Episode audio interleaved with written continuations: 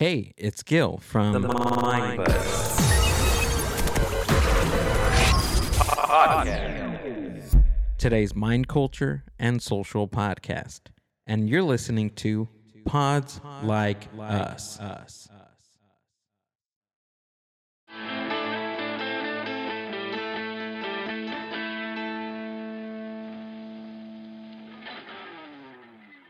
Hello and welcome to Pod Like Us. I'm Martin Quibell, known to my friends as Marv, and this time I'm speaking with Eric Paul Johnson and Eric Winsenson from Face the Music and Electric Electric Light Orchestra Song by Song podcast. There, I gave it the full title. Thank you. And we can tell you've been listening because you know how to pronounce my last name. Yes, I've been listening for a while. Like I said, I've heard all of the short episodes that are by the song by song, and I'm up to date.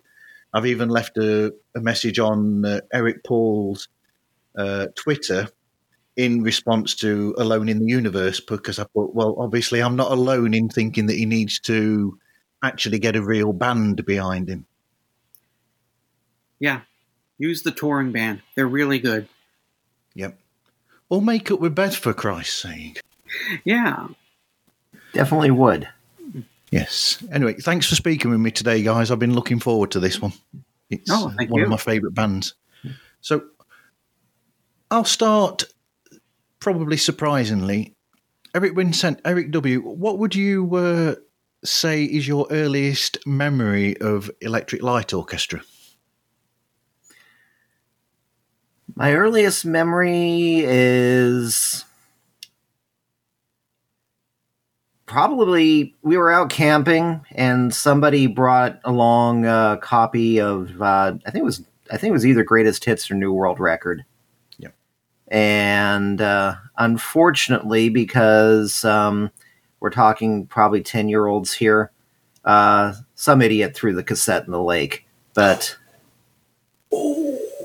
Not because of the music, but just because I think they wanted to see if it would float. it wasn't me. I was the idiot who decided to uh, grab a water snake out of the uh, lake and go, no, these things aren't poisonous. That's right. But it is a living thing. There you go. So- but Dear me. yeah, that that I think probably the reason why I remember it so much is more the snake actually. Uh, music wise, um, yeah, uh, a name like Electric Light Orchestra, I was already a big fan of Alan Parsons' project. Probably when I was about 10, 11, 12, somewhere around there, and uh, and so it was just natural that I would want to hear them as well. And I think the first single I bought from them was Telephone Line. I found it at the thrift store. That's a good buy. That's a Yeah, great buy. yeah. With the picture sleeve. Yeah. Ooh. Wow. Cool. Ooh, very nice. I used to have that as well when I had when I had singles on vinyl. I'm buying them all all over again now. Now that they're all selling again. So, Yeah. uh, what am- Er- Eric Paul? What was what's your earliest memory? Um, well, I was five when um, Can't Get It Out of My Head became a hit. And so before that, I wasn't really paying too much attention to music so much. And so, from my point of view, ELO had just always been around. So I can't really pinpoint the first time I heard an ELO song and thought, hey, I kind of like those guys. Um, you know, I liked their songs, the ones that I heard on the radio. Um, I, the first ELO album I heard was Discovery. Well, I didn't hear it; I saw it. Uh, Yeah. They did a whole. They did videos for every one of the songs, and there was a subscription TV service back in late '70s, early '80s called On TV, and it was probably 1980 when they showed the video album and um, you know, I loved "Don't Bring Me Down." I thought that song was freaking awesome when I was ten. So I, I watched it and I liked ELO. I wasn't expecting much because at that point I'd heard albums and I thought, you know what, they did release the better stuff as singles. But when I saw the video album, I was like, hey, I like every one of these songs. So, but I think, uh, you know, I, I liked them. That was great. That was good. I like that. But I think the moment that like blew me away was when I heard Time in, in the summer of 82 uh, for the first time, the whole album. Um, I didn't hear it the year before when it came out. And I was like, oh my God, this is awesome. it's it's science fiction. It's it's you know, in early '80s, science fiction was big, and I was big into it. And time travel, I love all that kind of stuff, and it just really sounds like I'm in 2095 when I hear it. So, and I think those combined made me think, well, I really should check out more ELO, and, and I was glad I did. Well, both of you have mentioned my two favourite ELO albums, probably A New World Order and Discovery. There. Or a I- New I World New World. Record.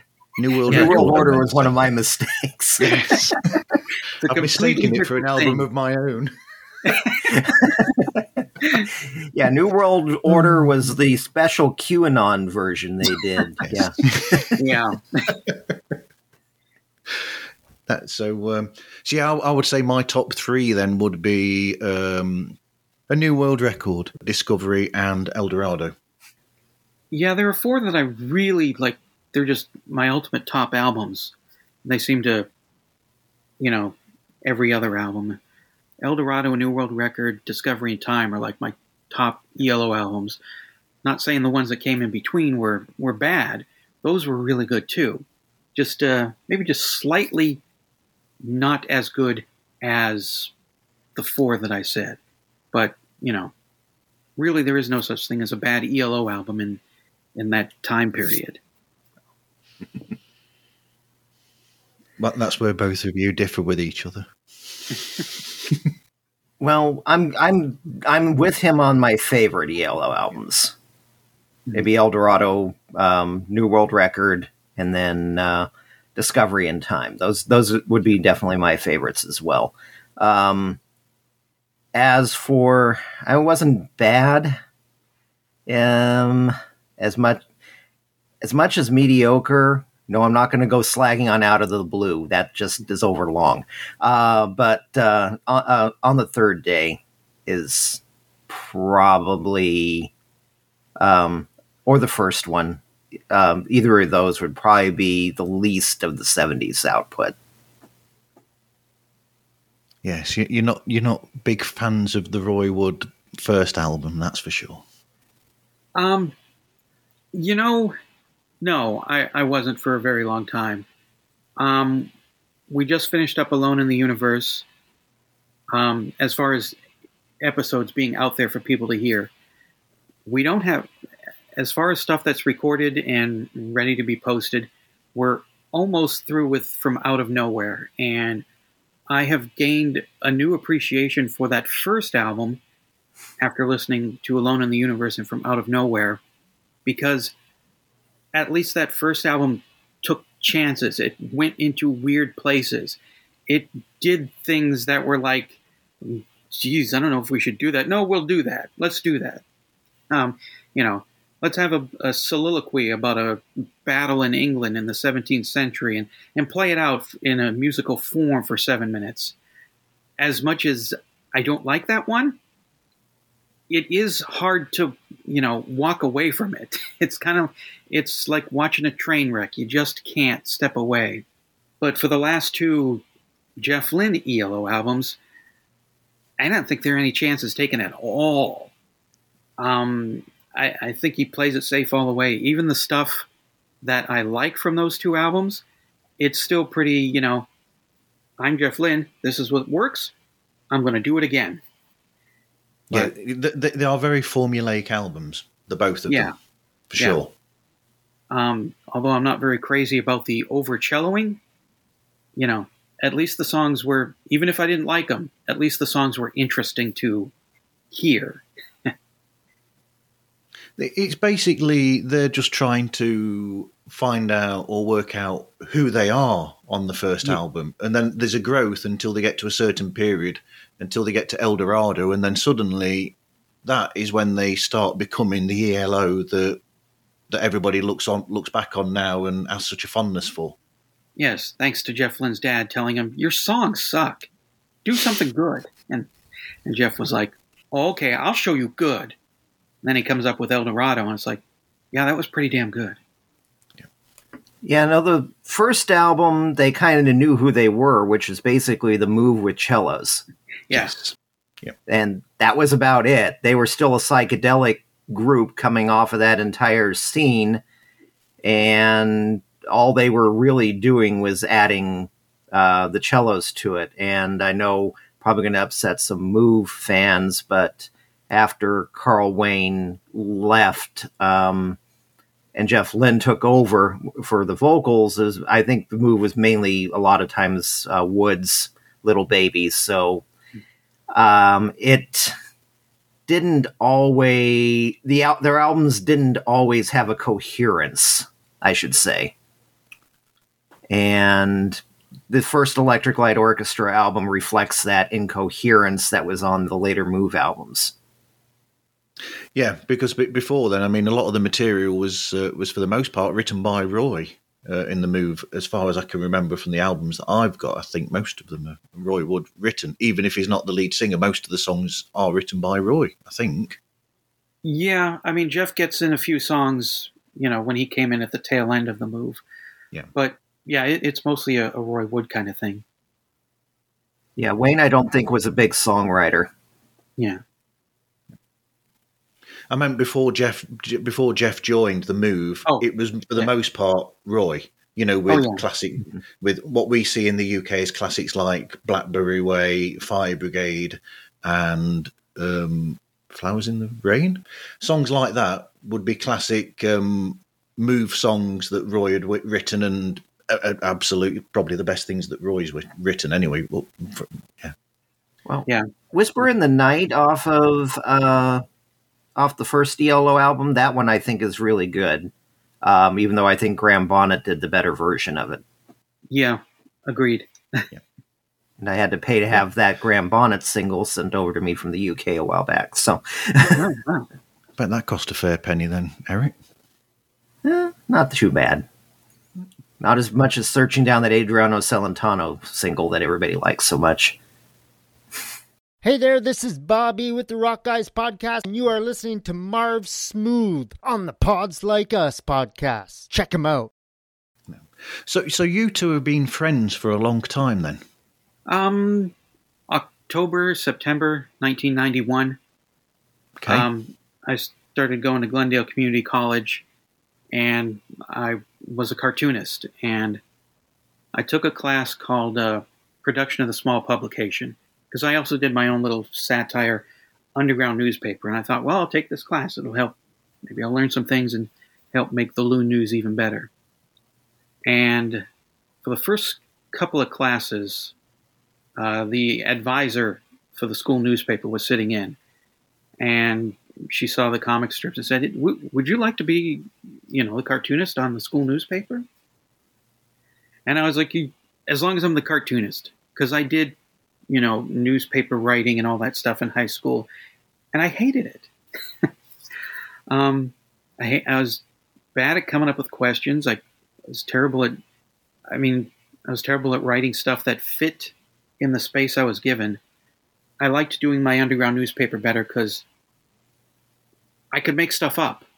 As, Yep. as opposed to when you write for a newspaper, you got to go talk to people and you got to get things accurate. You got to do research. But when you're writing comedy or satire, you can just go and do your own thing, and you know nobody's going to get in the way, especially when you run it yourself. Um, so she said, "Okay, should come in, meet up with the arts editor, bring in your comic strips, and and you know, I mean, it was pretty much a done deal when I talked to the teacher, but I guess it was just you know, go meet the arts editor and see what he thinks." And so I brought in my tunes and showed it to him, and it was Eric Quincenson was the arts editor at the time, and there you go. We both liked music and Star Trek and Bloom County, and we liked my tunes. So, other than differing politics, pretty decent enough kind of guy. I've got a Star Trek picture behind me right there. That's the spaceships, three of them. Uh, I forgot what there is. I think there's a uh, Cardassian, a Klingon, and a Romulan ship there. I think. There you go in that picture, but it's too small a picture for you to see. Right. well, True. So we're all fellow Trek fans. yes, I had a friend make me the uh, monster maroon Wrath of Khan Starfleet uniform, the one with the red jacket and the the belt and and uh, unbuckle the thing and the flap with the white underneath it. So, yeah, yeah, dorks. I mean, I mean, it's funny because every time I listen to your your, your episodes, uh, I think I think it's Eric Paul who does the production. Uh, I'm guessing because Yeah. of the uh, those incredible archives. So I'll, I'll listen and I'll I'll hear things and I'll think I know where that's from. And, and you it's almost as if you am I too sad to know that that's from this and that's from that. And I remember Eric Paul mentioning about ear, not so much an earworm, but a Ceti Alpha five uh, thing in the bloke's ear, you know, and you mentioned that one from Wrath of Khan, and it's all of these um, uh, pop culture references and all of the uh, little snippets of sounds that you throw in there are just fantastic.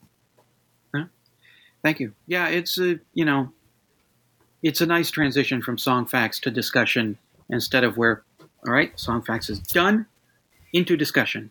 So, and it's kind of fun to put those in there. Although sometimes I'm just burning my brain trying to think of something related to the song that I could put it in there.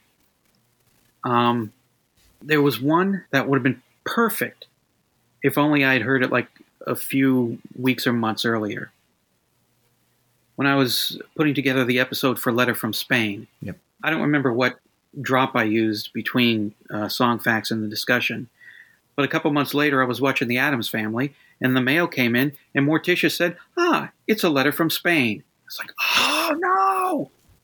Why didn't that come up much much earlier? Because that would have been perfect for that transition drop. Absolutely. But then, but then again, you've you've, you've used those sort of clips uh, going as far back as your radio troller days. Anyway, you've done the same sort of production style. Um, yeah, uh, probably even much earlier than that. Um, Yep. Going back to Jonathan Brandmeier, he used to work in Phoenix, and back in '81 to '83, and he would drop in. He would use background music beds, and he would put in those little drop-in sound bites for you know to make things funnier or or to uh, I guess you know accent what was being said and from there is where I picked that up. And I I like using them. Uh, I like playing with audio. I like editing, so I think it's fun to drop those in from time to time. Yeah, I mean we're, we're going we're going further ahead than where my list in, initially is where that is, isn't it? But it just seemed to naturally go that way. Where so your show then because you do that, it almost makes it it makes it stand out from a lot of the a lot of other shows where they'll do a song by song or, or that sort of thing. Where for the most part it's just a couple one or two people talking about a specific song and that's all it is from start to finish. Whereas yours, because of these sound bites and then the bits of archive that you use, like interview footage that you've had with some of the members and things like this, it makes it more of a uh, show in a sense and less of a one-on-one chit chat. Yeah, um, I've heard a lot of podcasts that are boring. it's just one guy or two guys and they're monotone and my ear starts to drift. And that's another reason why i put in the music beds and the the the drops in there because yeah, especially with the, my early episodes of the radio troller program i will tune myself out while i'm listening to myself. So the drops kind of like oh there's another sound coming in and it might pull you back in to what's being said so i mean that's part of it and it's you know it's entertaining i mean I, you know, it's good that podcasts can be informative, but they should be entertaining too, because otherwise, people are just going to tune out and go away and never come back again. So, you got to make it fun to listen to. So, so both of you done podcasts before, or is the first t- this the first time that Eric W's done podcasting? I had not done podcasting before, but I've done uh, internet radio since about 2005. I've had a number of shows going on. Well, my main show, Vinyl Casserole, has been on since about 2005, I believe.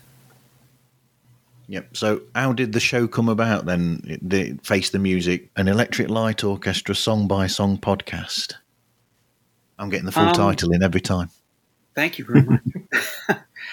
um, I in 1983 I declared ELO my band. This can be my band. I was 14. I thought these uh, uh, so far, you know, I, I I like the singles I've heard on the radio. I liked Discovery and Time and Secret Messages just came out. So, I, yeah, sure, they're good so far.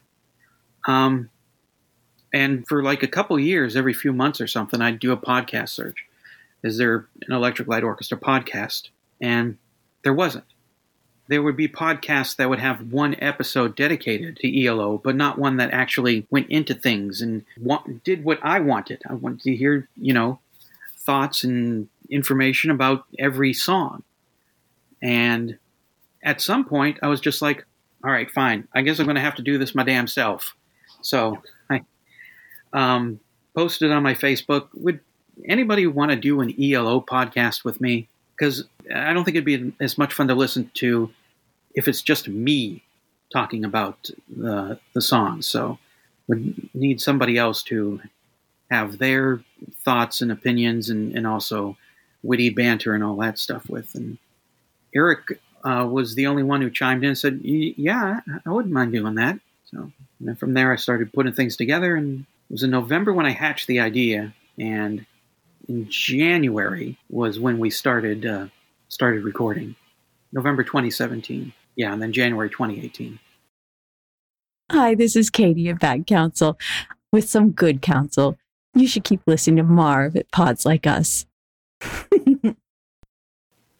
So, are you always far ahead then when you record when you put shows out? Are you al- are you always so many episodes ahead of yourself?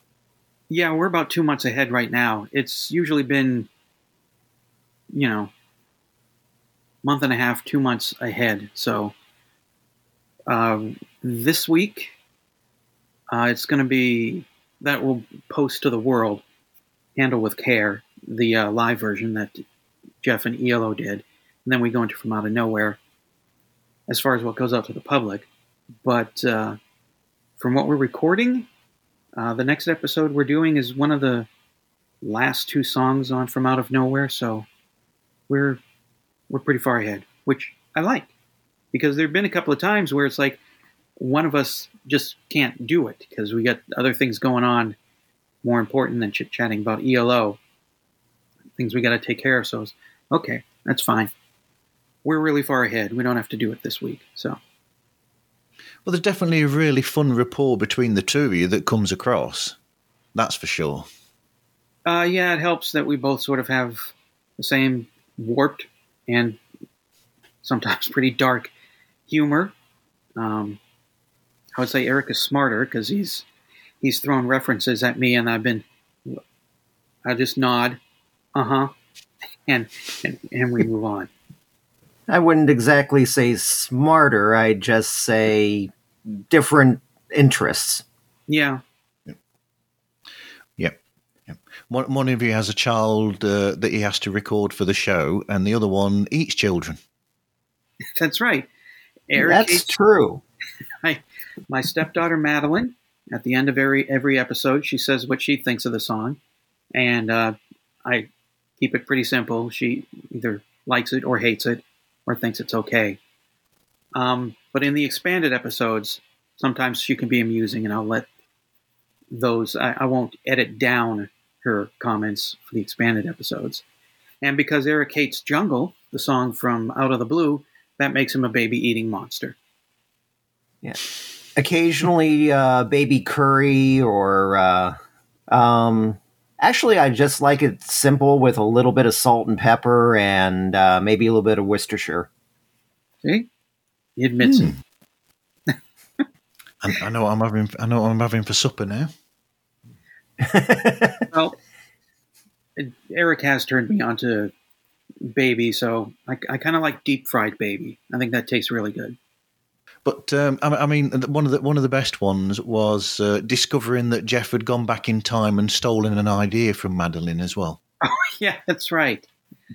Um, yeah, she went on a big long rant about Living Thing when I played it for her, and I clipped it out and saved it for the bonus tracks episode. Uh, she didn't like the song because she said Oh. Jeff Lynne stole it from her about I don't know, thirty five years before Madeline was born, whatever the difference is from nineteen seventy six to twenty eleven. So, yeah. And uh, g- good luck with your idea of getting Madeline to revisit all the songs when she's sixteen. Yeah, we'll see how that goes. We'll see if she's up for that idea or if, like most 16 year olds, leave me alone, Dad. Your band is uncool, and I got people at school that might hear this, so we did it. It's over. Can we both just move on with our lives, Dad? Or stepdad? But what make what makes your your show as good as well is the fact that you are both open to just saying how you feel about the songs. So you know, you will say if you th- if you think a song is not good, or if a song is great, and then you'll you'll occasionally go, "Well, that song sort of meh." Yeah. I I actually restrain myself sometimes. Really? Well, remember that one. Uh, This wasn't an ELO song, but I don't know if you were still around at the at that newspaper when I think they stopped sending me um, sample CDs. They said one album sounded like a forty-five minute bowel movement, and uh, so I yeah I've always been kind of honest about my feelings about music. In fact, I've yeah, somebody was very surprised because they said, "Well, how about you come and tell the musician this themselves?" And so, well, I did, and just yeah, he said, "What do you think of our songs?" Well, you, everything's great. Just get rid of that lead singer. and he just reluctantly admitted, "Yeah." but uh, yeah, so I basically like what I like, and I stand behind what I say on a lo- lot of things. But yeah, I do. Res- I I do restrain myself sometimes because otherwise it gets repetitive. Hmm. Just saying the same things about stuff. Um, jungle, though, uh, yeah, jungle just got to me somehow, and that became the famous touchstone of why a bunch of ELO fans blocked us. Um, So, which song would you rather listen to? Would you rather listen to "Jungle" by ELO, or would you rather listen to the Beatles? You know my name. Look up the number. Jungle. There you go. no, no question on that. Yeah, I, I, yeah, yeah, that is, yeah. People who say that the Beatles can't do a bad song. Yeah, they probably Yeah. haven't heard the entire catalog. I love the Beatles, Yeah. but even they didn't hit gold every time. Mm-hmm. Um, even Lennon, song- even Lennon said that. yeah, well, there's a Lennon song that always comes to my mind, and I'm not talking about Revolution Number Nine. Um, first time I heard it, the first opening lyric is "I love you, woo woo woo woo," and I'm just, what were you 12 when you wrote that? You're not 12 anymore. You're like 24 or 22 at this. He's probably about 24 at that point, and I love you, woo woo woo woo. It's uh, uh it's don't do that again. Well, Um, 12 isn't exactly an excuse either because Lucky Man by Emerson, Lake and Palmer, Greg Lake wrote that as preteen, I think, and you can kind of tell, but it's still better than I Love You, Woo Woo Woo. Yeah. Yeah. Um, as for me, I'm I'm a terrible liar. Um, I can't go around and say, "Well, this song is great. I really loved it, and I hope I can hear it again more and more." So I can't I can't fake it. If I don't like it, I don't like it. And um, uh, where's I going? You're going somewhere. It was right there, and then it just it, it fluttered off. Fluttered off into the 50s. Yeah. You need a butterfly catcher to catch these things. used to put my head inside of a plastic bag and seal it tightly so the thoughts don't get out. no, because then I don't think we get any more episodes. Yeah, now I know where I was going. It's really boring, and it's actually a little kind of creepy to for people who love a band to say every single song is great. It's almost like being in a cult where the band can do no wrong, and it's so. And it's also boring if you're going to tune into every episode and you know that they're just going to say that was a great song. So I mean, what would be the point then of of listening if you know the outcome of every episode? oh, they're going to like this song again, and they're going to like that song again. So, yeah. Hey, this is Brian with Concerts That Made Us podcast, and you're listening to Pods Like Us, a great show about other great shows. That's been part of the challenge of the last two albums is there's so much on there where there's not much to say about it. Yeah. And so trying to come up with something interesting to say about a song that you forgot about 5 minutes after listening to it is quite a challenge sometimes. Yeah. Especially when you listen to it 20 times and you can't even remember the title. Yeah, had that happen too with these last couple of Jeff Lynne ELO albums. There's quite a few mentions from Eric Paul about how songs sound a bit like armchair theatre as well. Yeah, and I love Armchair Theater and Cloud Nine and, and the Wilburys and all that stuff. That's great. But if you hear the same kind of sound in every album for 30 years, you know, the albums that come after that are just. Ah, so we're we're doing this again, are we? So it's it's just kind of you know I still love those old albums, Wilburys and Armchair Theater and all that, but when you hear it rehashed, album after album after album after album, it gets old. Is an interesting tangent. Have either of you got a favourite outside project that Jeff's done? Traveling Wilburys. Yep, the first one. Absolutely, the yeah, first album. first Yeah. album. Yeah, Traveling Wil. That's one of my favorite albums of all time. Actually, Mm-hmm. is uh, Traveling Wilburys Volume One. Um, so, uh, other than his production work, I would say that that's probably it. Um, because uh, for this production work, I've liked that uh, pretty straight through from when he started working with uh, George Harrison and Tom Petty around that same time. Um, I didn't exactly.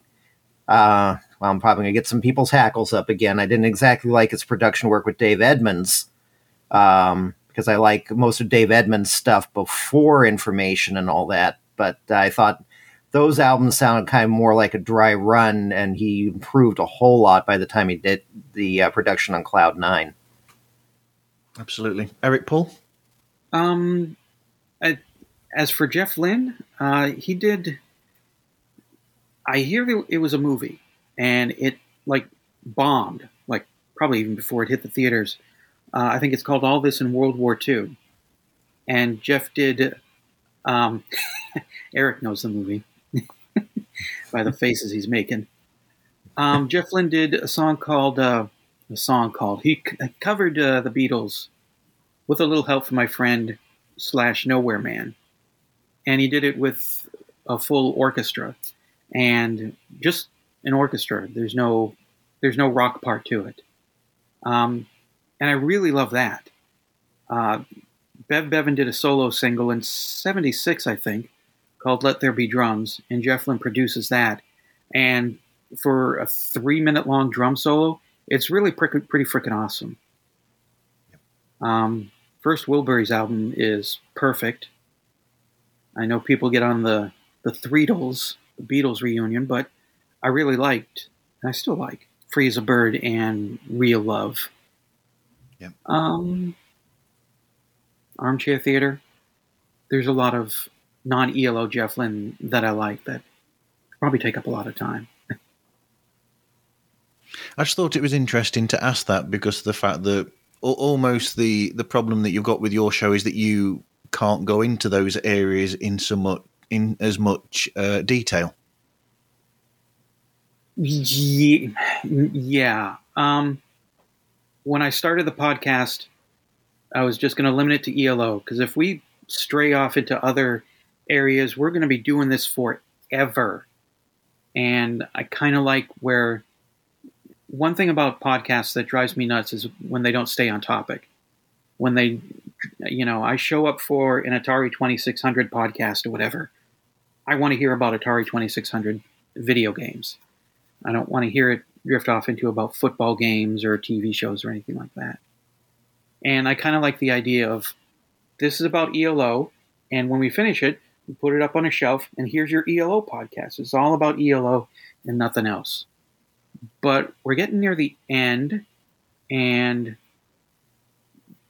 through Patreon, we're not making enough to live off of, but we got enough coming into where I'm thinking, eh, maybe if maybe we should continue because I'd kind of be an idiot to walk away from, you know, a spare forty or fifty dollars a month just for doing the podcast. So we, I'm bouncing the idea back and forth around in my head. Do we go on to like the Idle Race and Move and Bevan's solo single and and Violinski, which was Mik Kaminski's solo thing back in 1979, late 70s, early 80s um, and, and Jeff Lynne produced stuff and, and all that. So, um, I'm really thinking about it.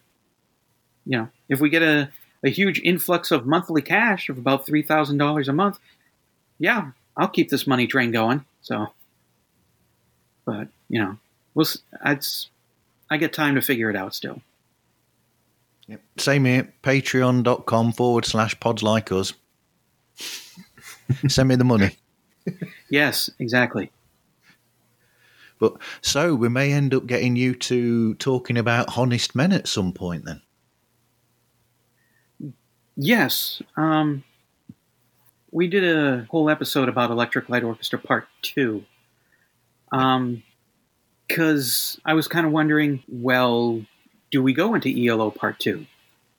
Or, you know, does the Part 2 of the name just make that a completely different band? And we decided, yeah, it kind of does. So we just summed up ELO Part 2 in one episode. I think it was about an hour long and we said something about a lot of the songs and also gave our thoughts on on the band and if that really should have happened kind of thing I'll look forward to that one. That's one I've got to, one of the longer ones I'll get to eventually. yeah Yeah, we didn't go into the orchestra album because I don't think I knew it existed at that particular point, yeah which was Um, still basically ELO Part 2, but it, they changed their name to the orchestra, released one studio album under that, and even though that was mainly their touring thing. Um, and then I guess that studio album is supposed to be better than the other two. It's supposed to be a lot better than the other two because I think they completely separate themselves for the most part from that ELO sound. yeah i know they exist i haven't heard them that would also be something i you know look into if we decide to you know go beyond elo with the podcast because i've heard good stuff about it too Yeah, I'm I'm, I'm surprised actually. There's not more of uh, Kelly on those album on the ELO Part Two albums. To be be, honest, because Kelly's voice was incredible in the in in the lineup of ELO itself. Yeah, um, he gets a couple of songs in ELO Part Two where he sings lead, uh, mostly on uh, on the second album. And yeah, we even said Kelly's voice is great. Yeah. I wish we could have heard more of it. Yeah, he wasn't on the first album at all. Yeah, I know he was on the tour, but he wasn't on the first album when they recorded it. So, yeah, second album, yeah, one of the best songs on there, which is that whole one about the fox. hmm That's all him, and yeah, that definitely stands out because it sounds proggish, but it also doesn't sound like Electric Light Orchestra.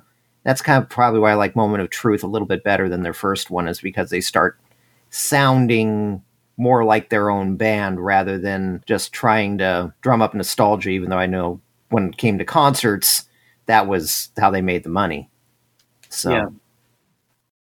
I'm Agent Scott. And I'm Cam the Provocateur. And we're from the Spy Hards podcast. That's right. And you are listening to Pods Like Us, the podcast that also has the Midas touch. So, what sort of research do you both do then on the lead up to recording episodes? Um, mostly, very mostly, very heavily. There's a website called the Jeff Lynne Database. Yep. And it has every single song that Jeff Lynne wrote, produced, played, sang on. So that's where we pull most of our information from. And it's got uh, quotes from articles, radio shows that either people have written or said about ELO, or interview clips from members of the band. And that's where most of it comes from. A little bit from Wikipedia if I'm having trouble finding anything about a song, because there have been a few songs where it's like, there's nothing here. There's no, I, I, you know, even at the Jeff Lynne database, they don't really have much written except it was released on this album and this is who played on it. And tend to go to Wikipedia for uh, album sales, where the chart, how it did on the charts, and release dates. Although I've been told by even bigger ELO fans than me that Wikipedia has a lot of the release dates wrong on the albums. They're not quite right. So, So, what about Eric W? What sort of research do you do leading up to it, or is it just listening and then um, writing your notes down? And much the same as Eric Paul looking on the Jeff Wayne site and I mean Jeff Lynne site and everything. yeah. Jeff Wayne, completely different bloke. Yeah, mine is just look at the Jeff Lynne uh, database a lot of times. Um, early on, I tried using Wikipedia, but Wikipedia had so much wrong. and uh, so I abandoned that rather quickly because it made me sound like an idiot. So, yeah, I started using the Jeff Lynne database because happily, somebody has always already done all the research we would ever have to do yeah. And has put it up there, even if the uh, even if it looks like an old GeoCities site. It probably is. Yeah. I think it's been around that long, but it, it is a font of ELO information, not just for ELO, but it's the Jeff Lynne database. So if you want to know his work with Del Shannon that never got released, or um, what they what songs they did in concert uh, for that particular year's tour, um, what got re- recorded but may never have been released, uh, that's all there. Um, so it's as much information as uh, anybody would ever would ever need. Um, so that's one of the good things. For the most part, though, um, other than looking at it to see uh, certain information, um, it's mainly I listen to it and then I form an opinion. We listen a little bit differently. He listens multiple times to a song. Um, I physically have a problem sometimes with listening to multiple to the same song over and over and over again. Unless I'm actually trying to get it digitized, I'm having some sort of problem with it. By then, though, uh, my neighbors have probably heard me. Um, but uh, yeah, so we do listen a little bit different. Um, a lot of times, uh, and yeah, a bunch of people are going to slap their heads over this. Mostly, I I usually listen maybe once to a lot to a lot of the songs. But then again, a lot of the older songs, I've heard them so many times. Even the album cuts, I've heard them so many times over the last forty years or so. So it's not like I really have to get in depth into them. Um, and uh, sometimes trying to listen in depth to modern remix versions and stuff, remastered versions, uh, is usually not really reviewing revealing anything new. I kind of like the old vinyl versions a lot better, uh, the way they were originally mixed, because um, unless the original producers involved in the remastering, you might be getting somebody else's complete interpretation of how the song should sound rather than say how Jeff Lynne wanted it to sound. Well, Yeah, there you go. it- it- that, that that reminds me. I mean, I'm going off. I'm going off on a tangent again here, but to the Beatles, uh, when um, Giles Martin, George Martin's son, remixed the the White album, I think it was, and uh, I'm going to mention the song here that I know you both don't like, which is Revolution Nine. Sounds completely different We're to what to what it was in 1968 when it well or whatever 68 when it came out. But it's completely different. He's he's taken all of the original sounds that were on there and he's basically created a completely new piece to me. Hmm. uh, with that one but yeah so I'll, I'll listen to it and there's certain bits which will come in and out and I'll think hold on that wasn't there before and so sometimes remixing can completely change the whole way that a song comes across. Well, now I'm curious. I'm going to have to listen have to listen to that uh, the the um, Giles version. I wish I'd not said now because you're going to have to listen to that, aren't you?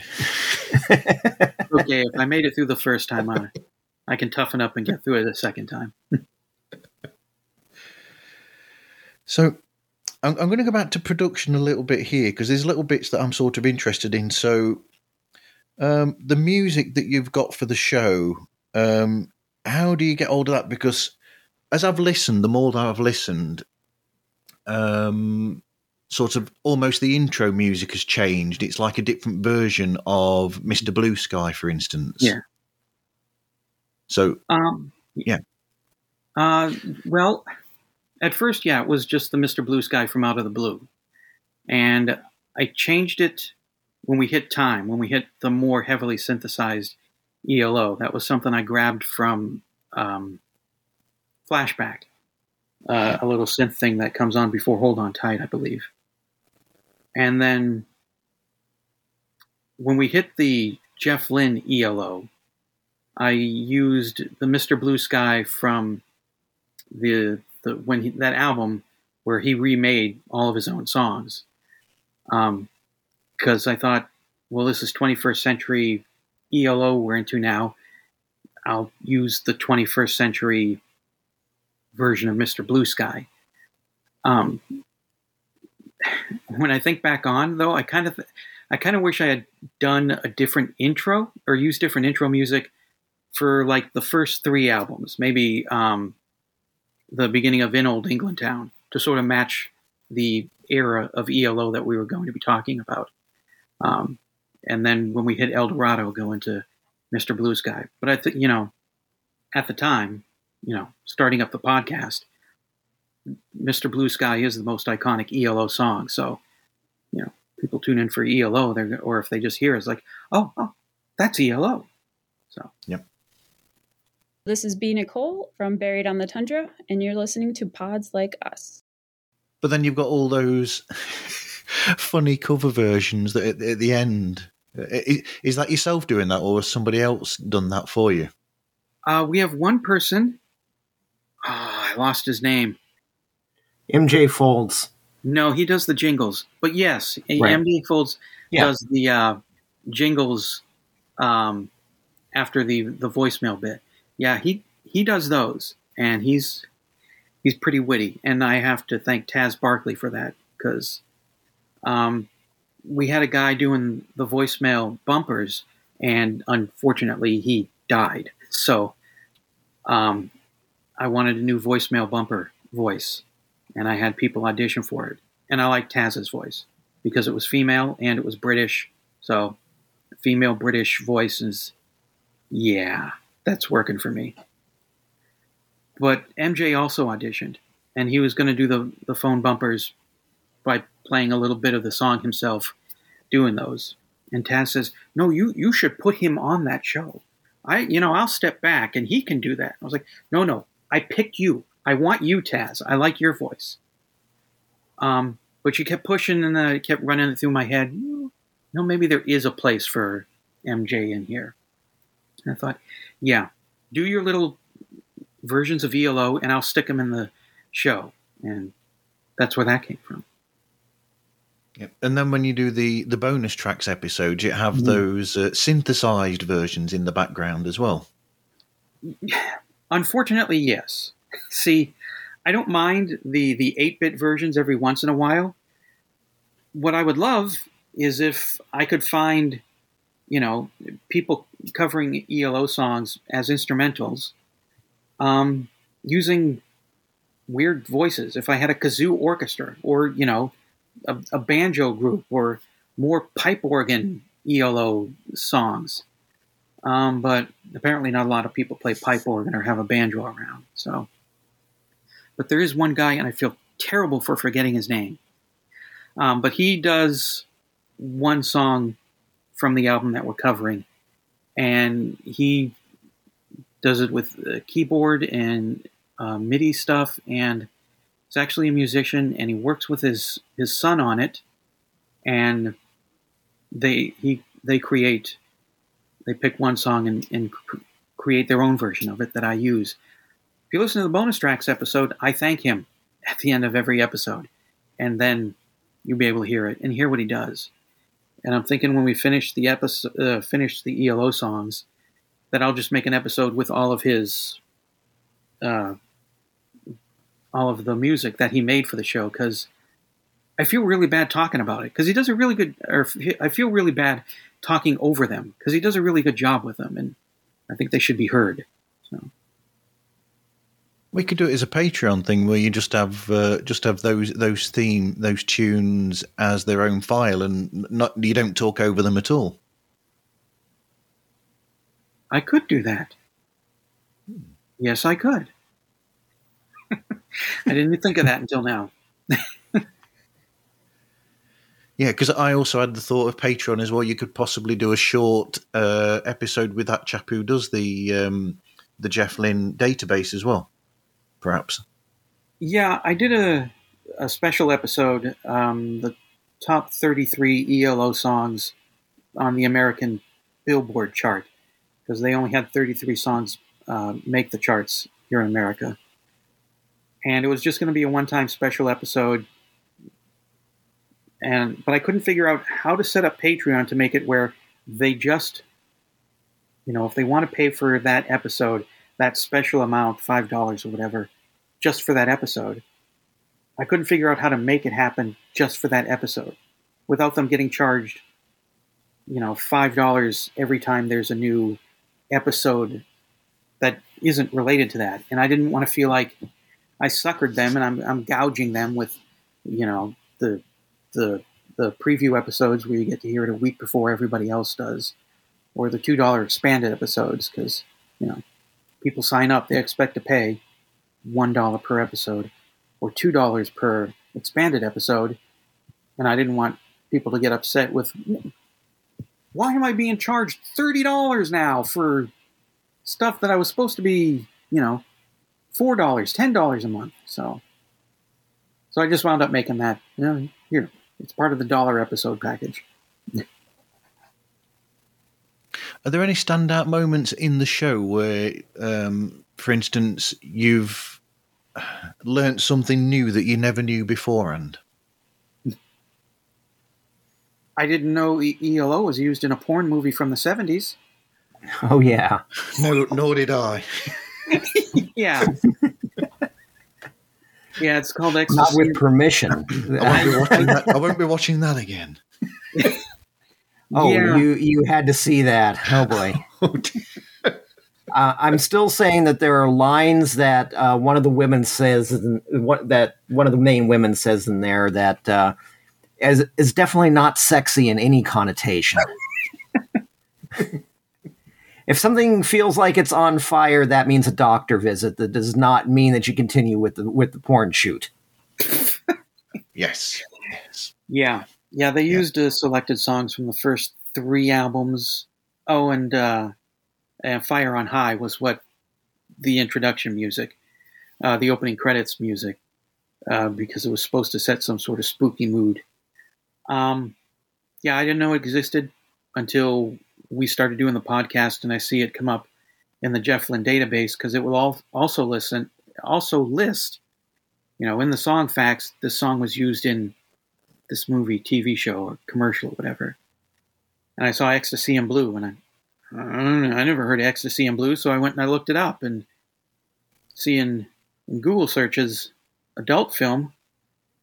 Um, is this what I think it is, or is this more like uh, some sort of really mature, grown-up drama? And no, no, it was No. seventies porn. Mm, It's definitely the former. Yeah. Yeah, yeah. What gets me though is when they used Fire on High in there, they actually use it well.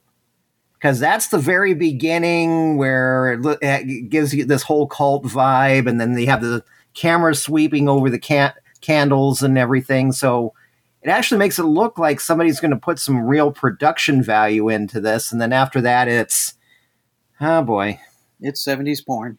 it, it's it's seventies porn. Yep. Yeah, I mean, it also did change my uh, interpretation or use of the opening, the beginning of Daybreaker, because at some point in the movie, uh, betrayal is revealed, and that's when Daybreaker kicks in, and it's like that was actually a pretty good musical choice there. So, what album would you suggest people start their collection of ELO with? I mean, I love Time. That's my ultimate favorite album. For some people, it might be difficult to take because it is hardcore 80s synth. Um, it, it's great the way he makes Jeff Lynne's production and Richard Tandy's genius, and really the whole band, can make something from 1981 feel like you're in 2095. I think for just a regular old person coming in brand new, I think a New World Record is a good uh, introduction album. Yeah. Um, El Dorado is great, but I think El Dorado is El Dorado. I think a New World Record kind of represents a broader um, sound of ELO, like from 1975 to 1980. I think uh, I think that's a, a, a good album and a short album. You know, I, uh, you know, not dump a double album on them right away. Um, you know, normal album length. So I think a New World Record's a good starter album. Yep, I Eric? agree. Yep. Yeah, I, I agree. New World Record is probably the best uh, starter album. It's better than Face the Music, um, but uh, it's still in the same vein. So if you've heard some of the hits off of that, or if it, Amer- American um, classic rock stations do play Fire on High quite a lot Yeah. um, as Okay. well. So if you're familiar with that kind of stuff, then New World Record's going to be good because it's got straight through good songs. Face the Music has some low points. Out of the Blues a little bit. I, I've always said it was too way too long, but it still had. But those and then you get a little bit disco influence Discovery, but it's not too much of a departure from the other. So it's a good starting point. Then you get those others. Then I would say El Dorado, and then um, and then maybe uh, time and secret messages before you go grabbing the rest of the stuff. Yeah, I've seen people say, "Well, start him at the beginning, no answer," and I say, "No, don't do that." That's like No, starting no, first season no. of Star Trek Next Generation. Yeah, if, if Yeah. people go in blind and think Yep. this is ELO, okay, I'm done here. Yeah, G'day, g'day. This is Matty C from the Astros Fantasy Football Podcast, way down in Australia. And we love getting to listen to Marv meet new podcasters from all over the world here on the Pods Like Us podcast. Yeah, I mean, I mean, what you, what you said about El Dorado sort of makes sense because, uh, in a way, the thing about El Dorado is that it's possibly the closest that they got to prog, in a sense, because it's a because it's a full on concept from start to finish. So it's a bit of a heavy album, an heavy album for people to get into straight off, unless, unless you are pro, a prog fan, and then Yeah. I'll throw I'll throw you in there and just say, yep, go go and listen to that. If you like, yes. If you like this, like that. El Dorado is your bag. But other Yeah. than that, I, I agree. I think I think New World Record is the perfect album to start with. Um, yeah.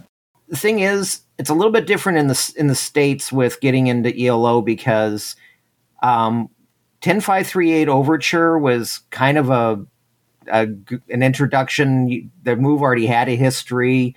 People and when buying that single knew that this was an offshoot of the move and everything. So it was it it was a good start in the UK, I would say for introducing to Electric Light Orchestra. Showdown and Ma Ma Ma Bell were very minor hits over here. Roll Over Beethoven didn't make the top 40.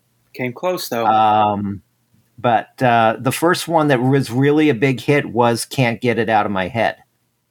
Yep. So that is, uh, um, even though that's off of El Dorado, that for a lot of people in the United States who weren't already prog heads, um, that was the introduction to ELO was "Can't Get It Out of My Head" because that got up in what about number five or something? Number I got up in the nine. top Can't 10. get it out of my head. Got to number nine. Number nine, yeah. Um, and then from there, they had a huge string of of hits from that point on, and uh, so that was kind of the introduction to a lot of to a lot of people here was a kind of like a stripped down version of "Can't Get It Out of My Head" without all the Louis Clark orchestral part, parts and everything around it. Okay. I don't know if I've heard it without the orchestration on it. Yeah. Well, it's got the orchestration in the song, but I'm talking about it doesn't have the El, Eldorado beginning. Of course. Doesn't have that whole be- beginning part the- there. Eldorado Overture. Yeah. Right. The Eldorado Overture does not have that as the single version. It just goes right into the song. Yeah. No, I was Sorry. uh, first time I heard the album. I was 15. I was like, "Oh my god, this is fantastic!" So, yeah. Yeah. No, one of my surprises was hearing that entire Eldorado Overture stolen for a French pop song. Oh, that's right. Yes. You pointed me to that. Yeah. One. Yeah. Um, I know it's called Illum. I'm trying. Can't remember who the guy is. I know I've got it recorded, but it's in my playlist. But yeah, it, it's uh, that surprised me because all of a sudden I put that on, and all of a sudden this entire the entire Eldorado overture comes up just without the dialogue. Surprised there Um, wasn't a lawsuit on that one. 'Cause I think it was a top forty hit in France. So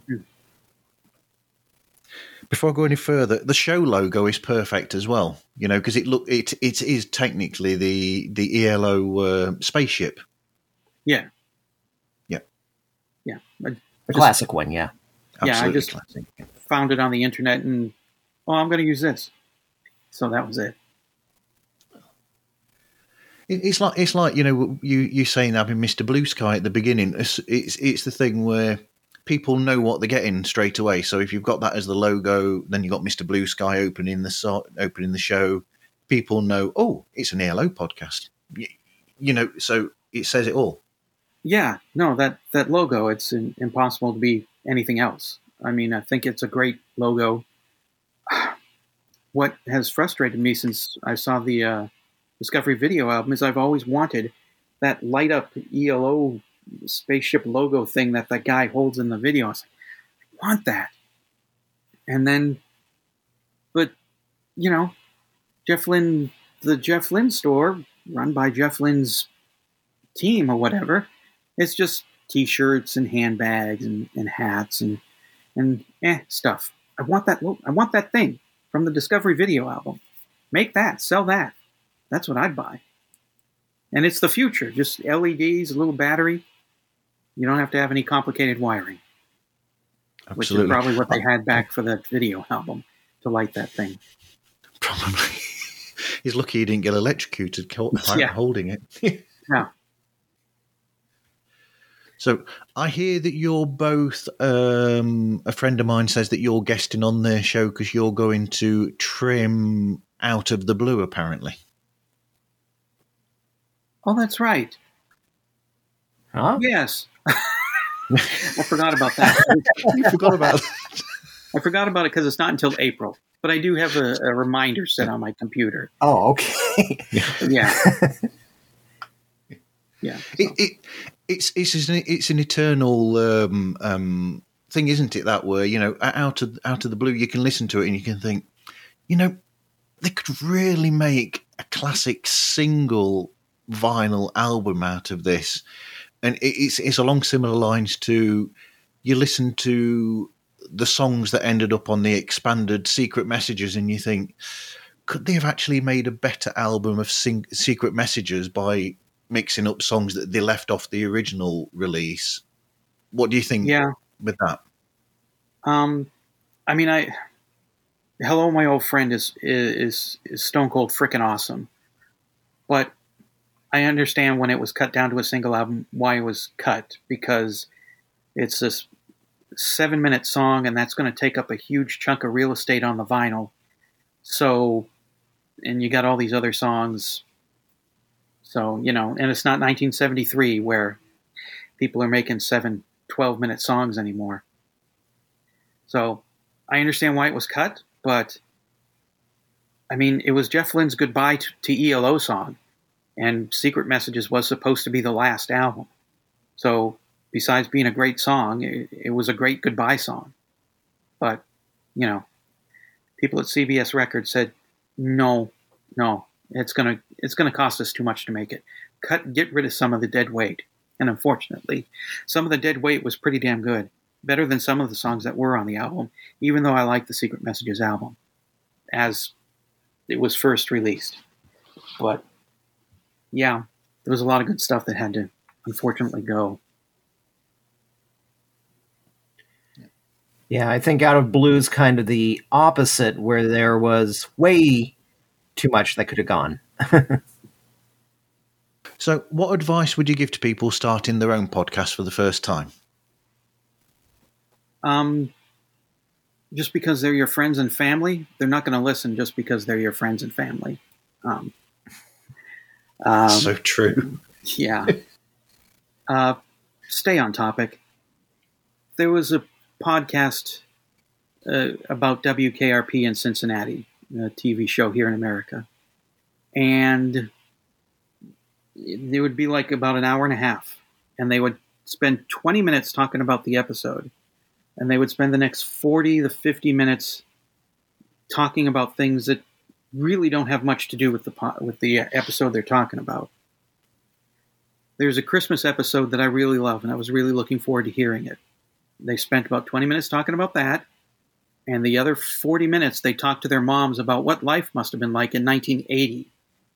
And that's not why I'm here. I'm here for WKRP. I'm not here for what your mom's life was like in 1980. I was alive in 1980. I was 11. I remember it very well. Let's hear your thoughts on this WKRP episode. And that will drive me away from. If it's something like that that just happens all the time, I'm I'm not gonna I'm not gonna bother listening after a while.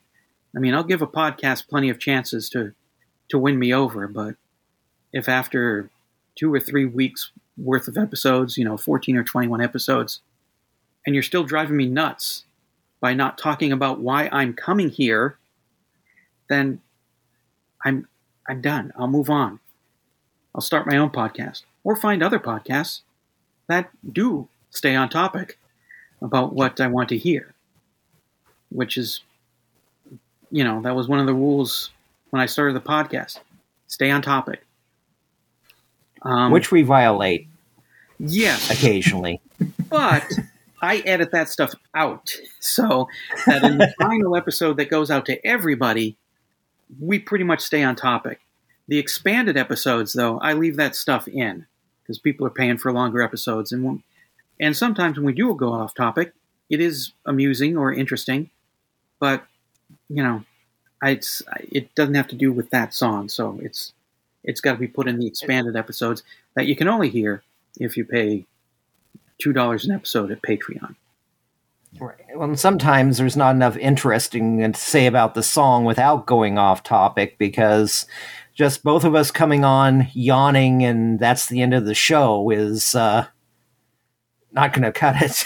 well, I remember for Eldorado finale, we talked about the song for a little bit, and we drifted off into movies and Brazil. And it's at some point I said, "Have we finished talking about Eldorado finale?"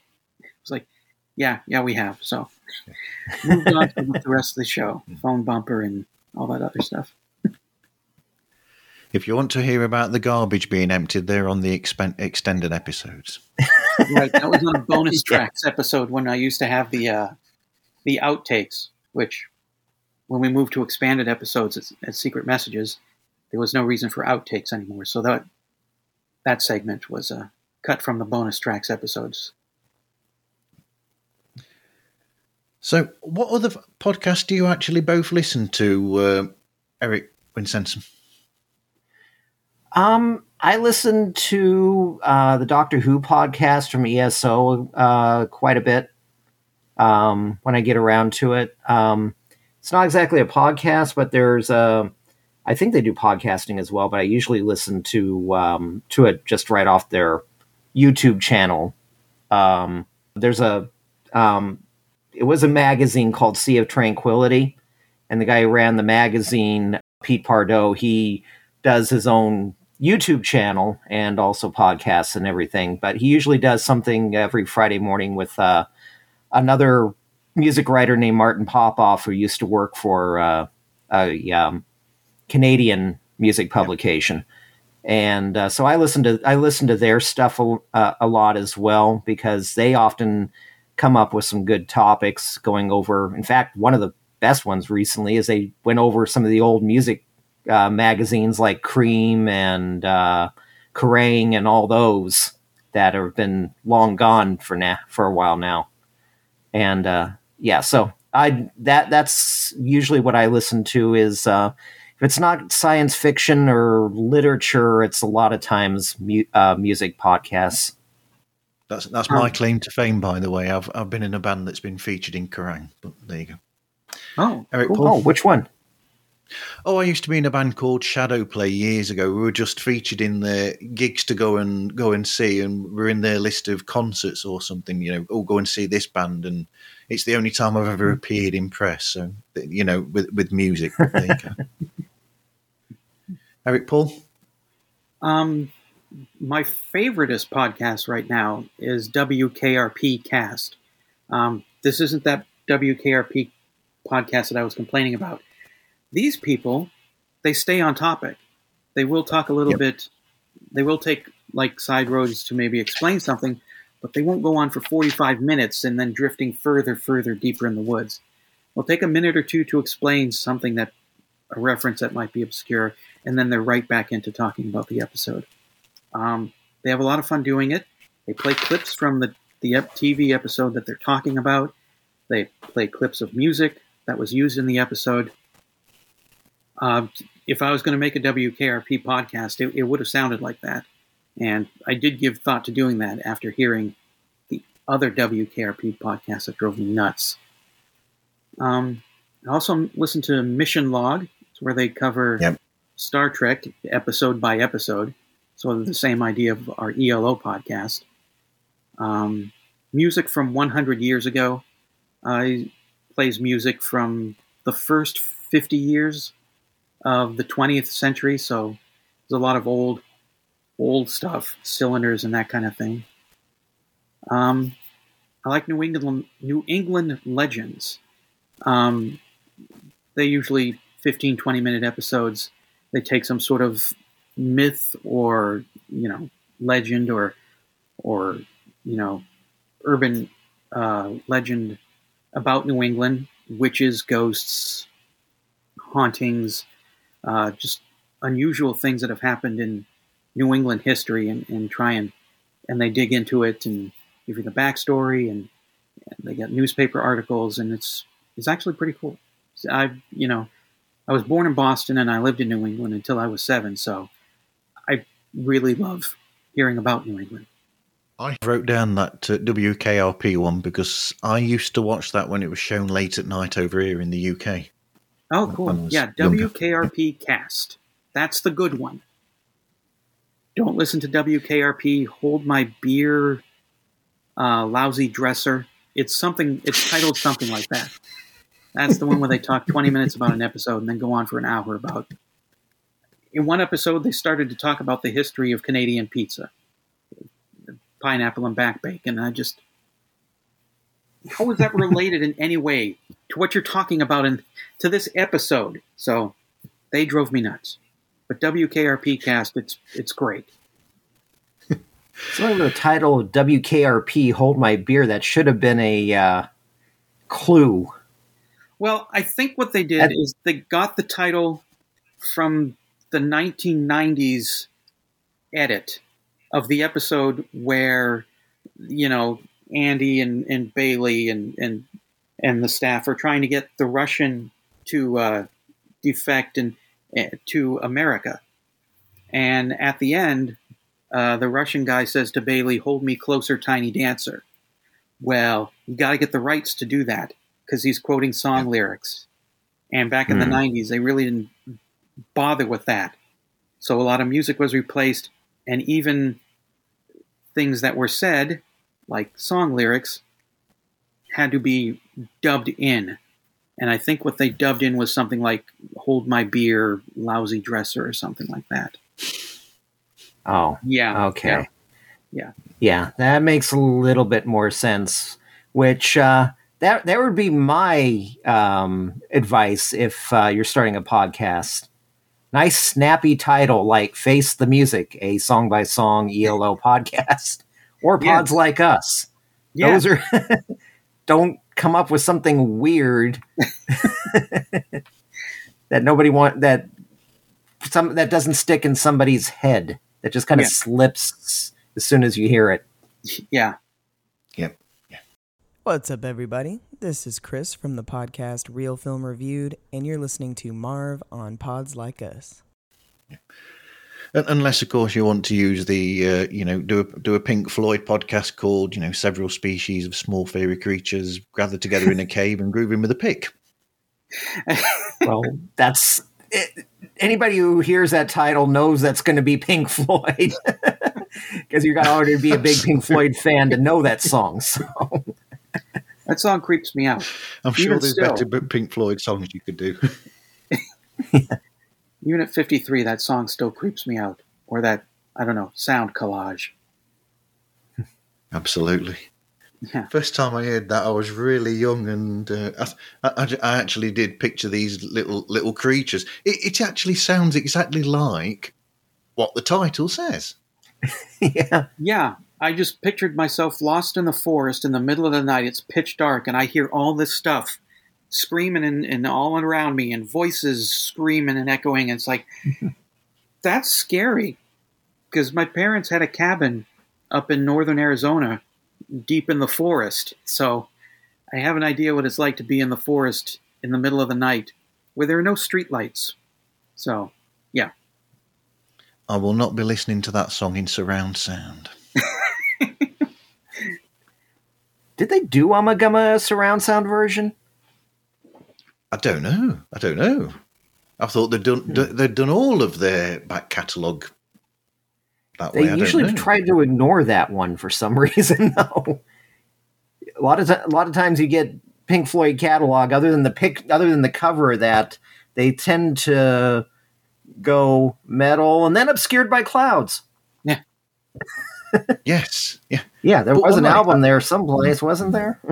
or was it? Or did Ummagumma come before Meddle? I can't remember.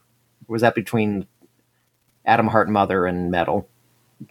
Hmm. You- maybe, maybe, Yeah. maybe. But either way, it, it, it it's usually one where yeah, this album exists and it's got a live version of Astronomy Domine on it, a good live, a whole good live side, and then it's got other stuff. But that that's not ELO. That's not ELO.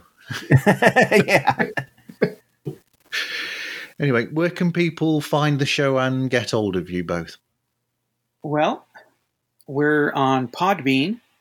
We have a YouTube channel called the Electric Light Orchestra Podcast Channel. Um, you can go there, subscribe.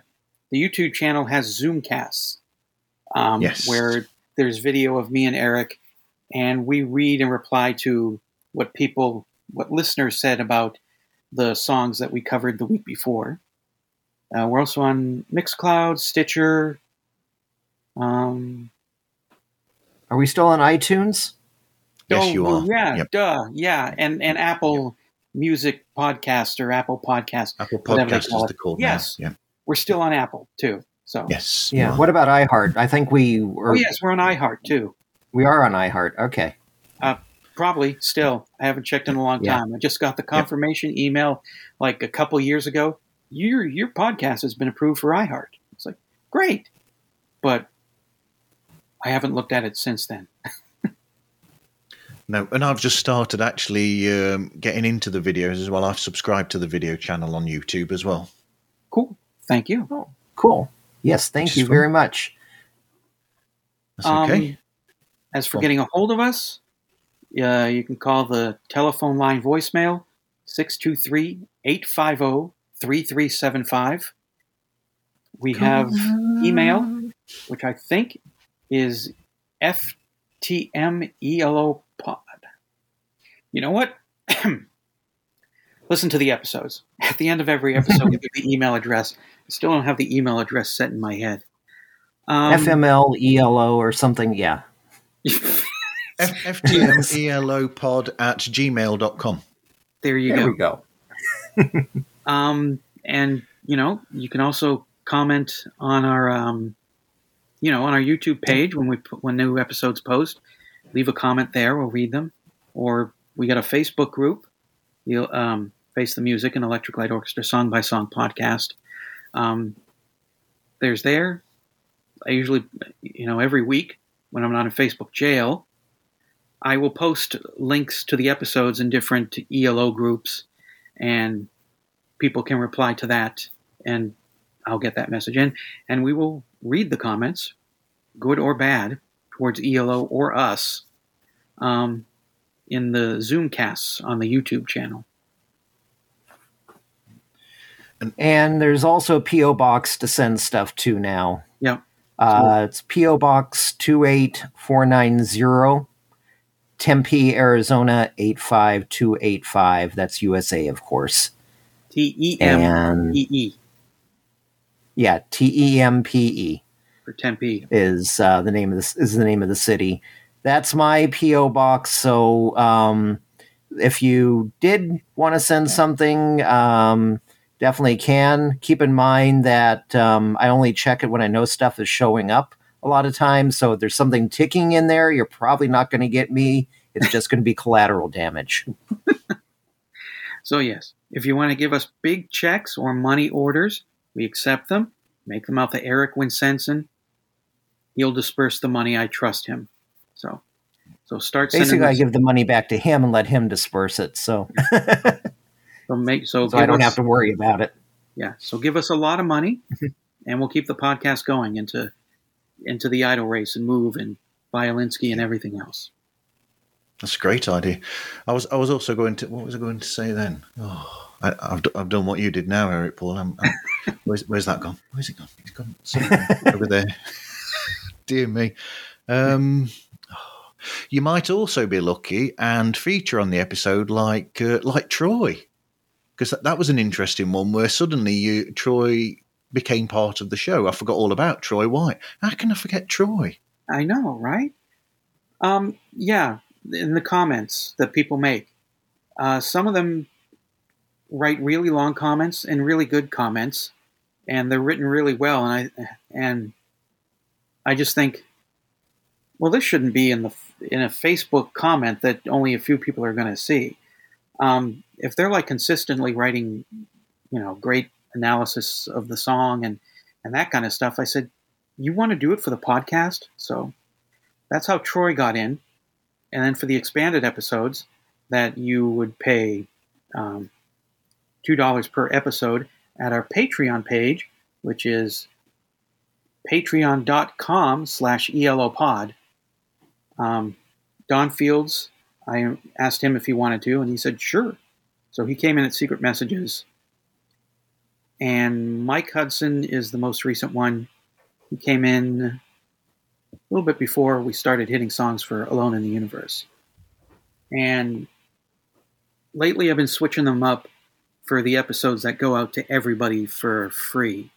Um, if me and Eric hate or like a song, I will pick from Troy or Don or Mike if they have the opposite view of what we thought of the song.